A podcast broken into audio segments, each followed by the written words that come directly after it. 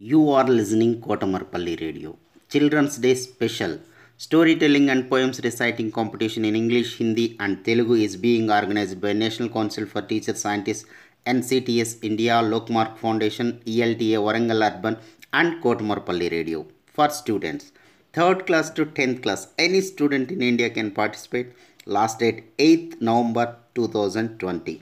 Further information contact Mrs. Umarani through email cdays2020 at gmail.com cdays2020 at gmail.com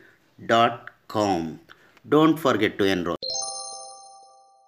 myself B. Anjali, studying 10th class, district Peddapalli, Mandal Ramagundam. Today I am telling about the story of time is valuable. Arjun is very lazy boy. He is to always postpone things on on on day his father called him and made him understand the value of time. Arjun said that he never wasted that time. Arjun promised his father that could never postpone things.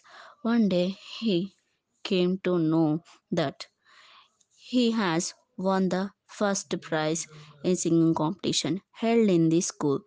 Arjun was asked to collect the prize on the same day.